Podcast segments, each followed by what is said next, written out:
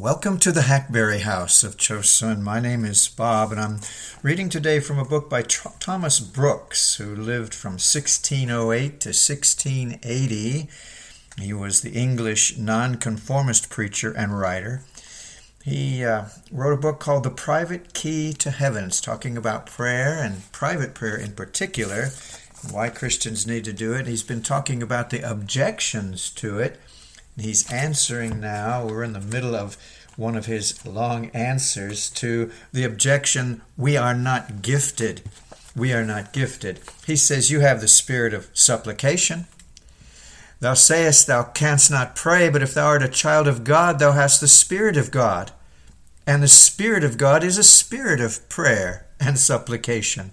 That all the children of God have the Spirit of God is most evident in the blessed Scriptures. Take these for a taste. I will pour upon the house of David and upon the inhabitants of Jerusalem the spirit of grace and of supplications.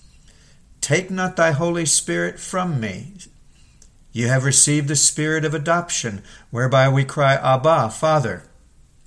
We have received not the spirit of the world, but the spirit which is of God, that we might know the things that are freely given to us of God, who hath also given unto us his Holy Spirit. Hereby we know that he abideth in us, by the Spirit which he hath given us. Hereby we know that we dwell in him, and he in us, because he has given us of his Spirit. That all the children of God have the Spirit of God may be further made evident by an induction of these seven particulars. Number one, they are all sanctified by the Spirit. You're sanctified by the Spirit of our God, 1 Corinthians 6. I do not say that they are all equally sanctified by the Spirit, but I say they are all really sanctified by the Spirit.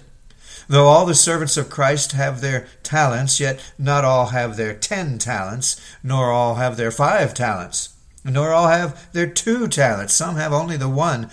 Though Benjamin's food was 5 times as much as his brothers, yet every one of his brothers had their food.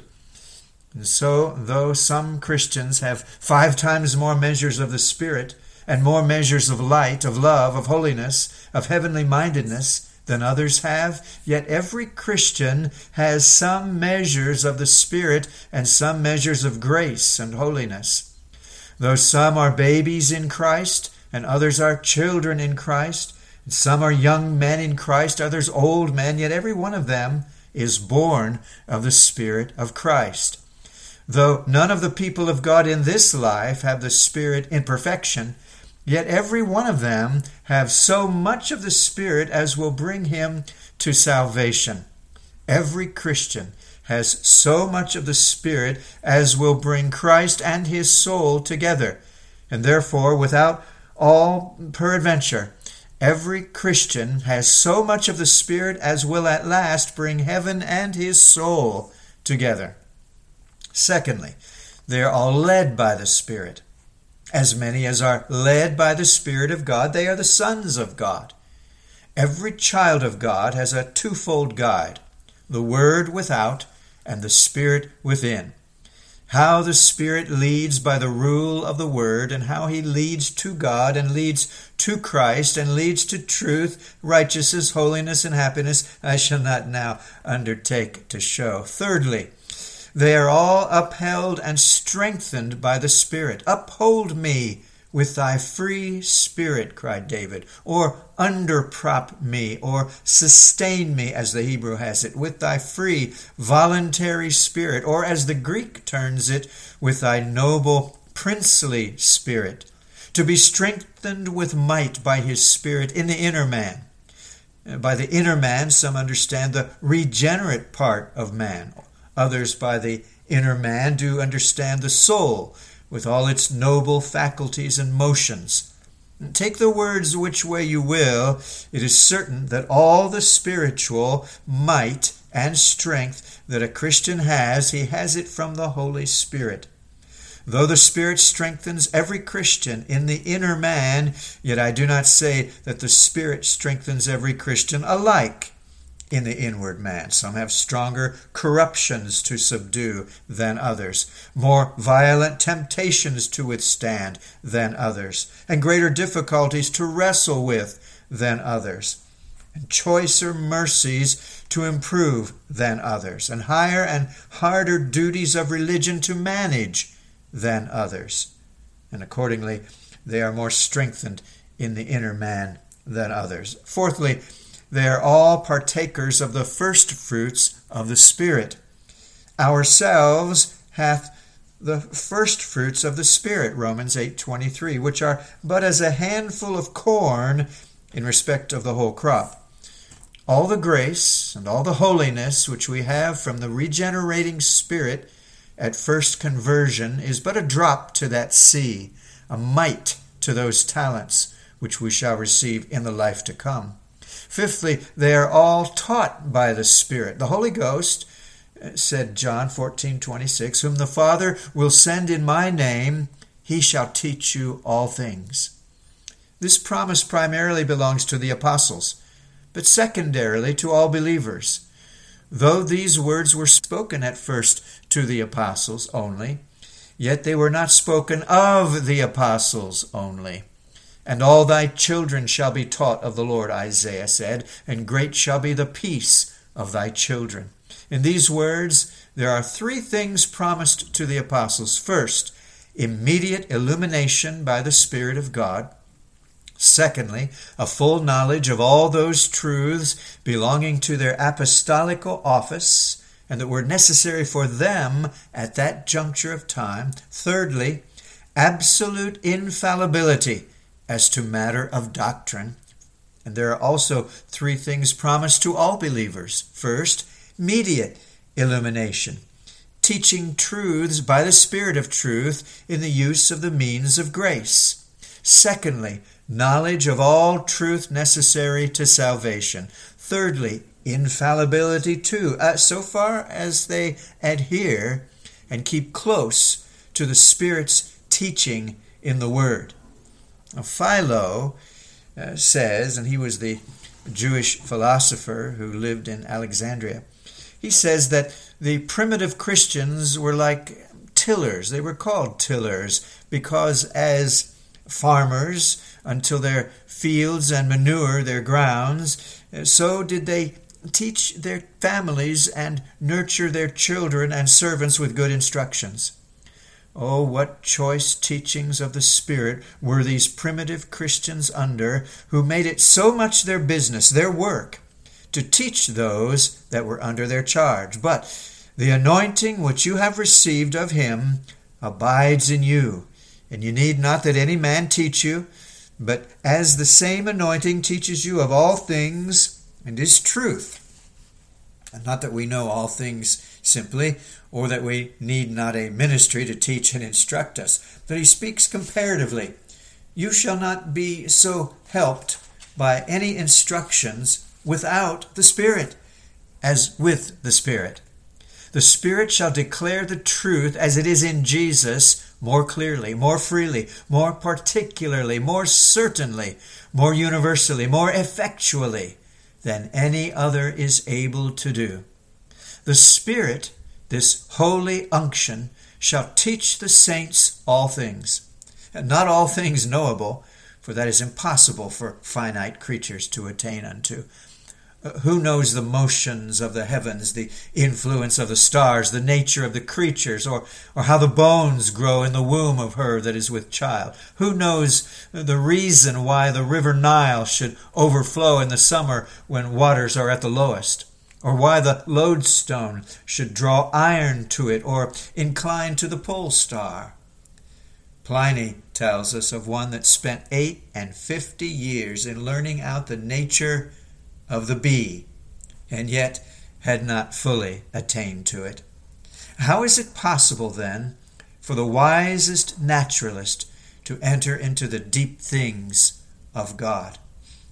Paul, that learned his divinity among the angels, and that had the Holy Ghost for his immediate teacher, tells us plainly that he knew but in part. And oh, then, how little a part of that part do we know? But the Spirit teaches the saints all things. That is, first, he teaches them all things needful for the salvation of their souls, all things necessary to bring them to heaven. And secondly, all things needful to life and godliness, 2 Peter 1:3. Thirdly, all things needful to their places, callings, genders, ages, and conditions. Fourthly, all things needful for you to know to preserve you in the truth and to preserve you from being deluded and seduced by those false teachers of whom he speaks. And certainly, this is the main thing that John hints at in that expression, the all things. The all things spoken of in verse 27, according to the ordinary scripture style, must necessarily be interpreted only of all those things which are there spoken of. Well, sixthly, they are all comforted by the Spirit, walking in the fear of the Lord and in the comfort of the Holy Ghost. For the kingdom of God is not meat and drink, but righteousness and peace and joy in the Holy Ghost. And you became followers of us and of the Lord, having received the word in much affliction with joy of the Holy Ghost. Not that all Christians have always actual comfort, actual joy, oh no. For as the air is sometimes clear and sometimes cloudy, and as the sea is sometimes ebbing and sometimes flowing, so the comforts and joys of the people of God are sometimes ebbing and sometimes flowing, sometimes clear and sometimes cloudy. Hudson, the martyr, that's Thomas Hudson, the English Protestant, burned at Canterbury by Bloody Mary, being deserted at the stake, went from under his chain and having prayed earnestly, was comforted immediately and suffered valiantly. So, Mr. Glover, Robert Glover, the English martyr, burned at Coventry. He was deserted in prison, but as he was going to the stake, he looked back and cried out to his friend, "He is come! He is come!" meaning the Comforter. And so he laid down his life with joy. Rachel wept and would not be comforted.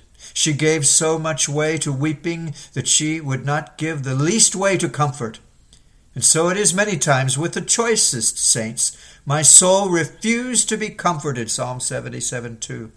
It is not my purpose at present to insist on the several ways whereby the people of God refuse comfort and fall short of those strong consolations which God is willing that they should receive. The sun may operate where it does not shine, and a man may be in a state of salvation and yet need consolation. A man may fear the Lord and obey the voice of his servant and yet walk in darkness and see no light.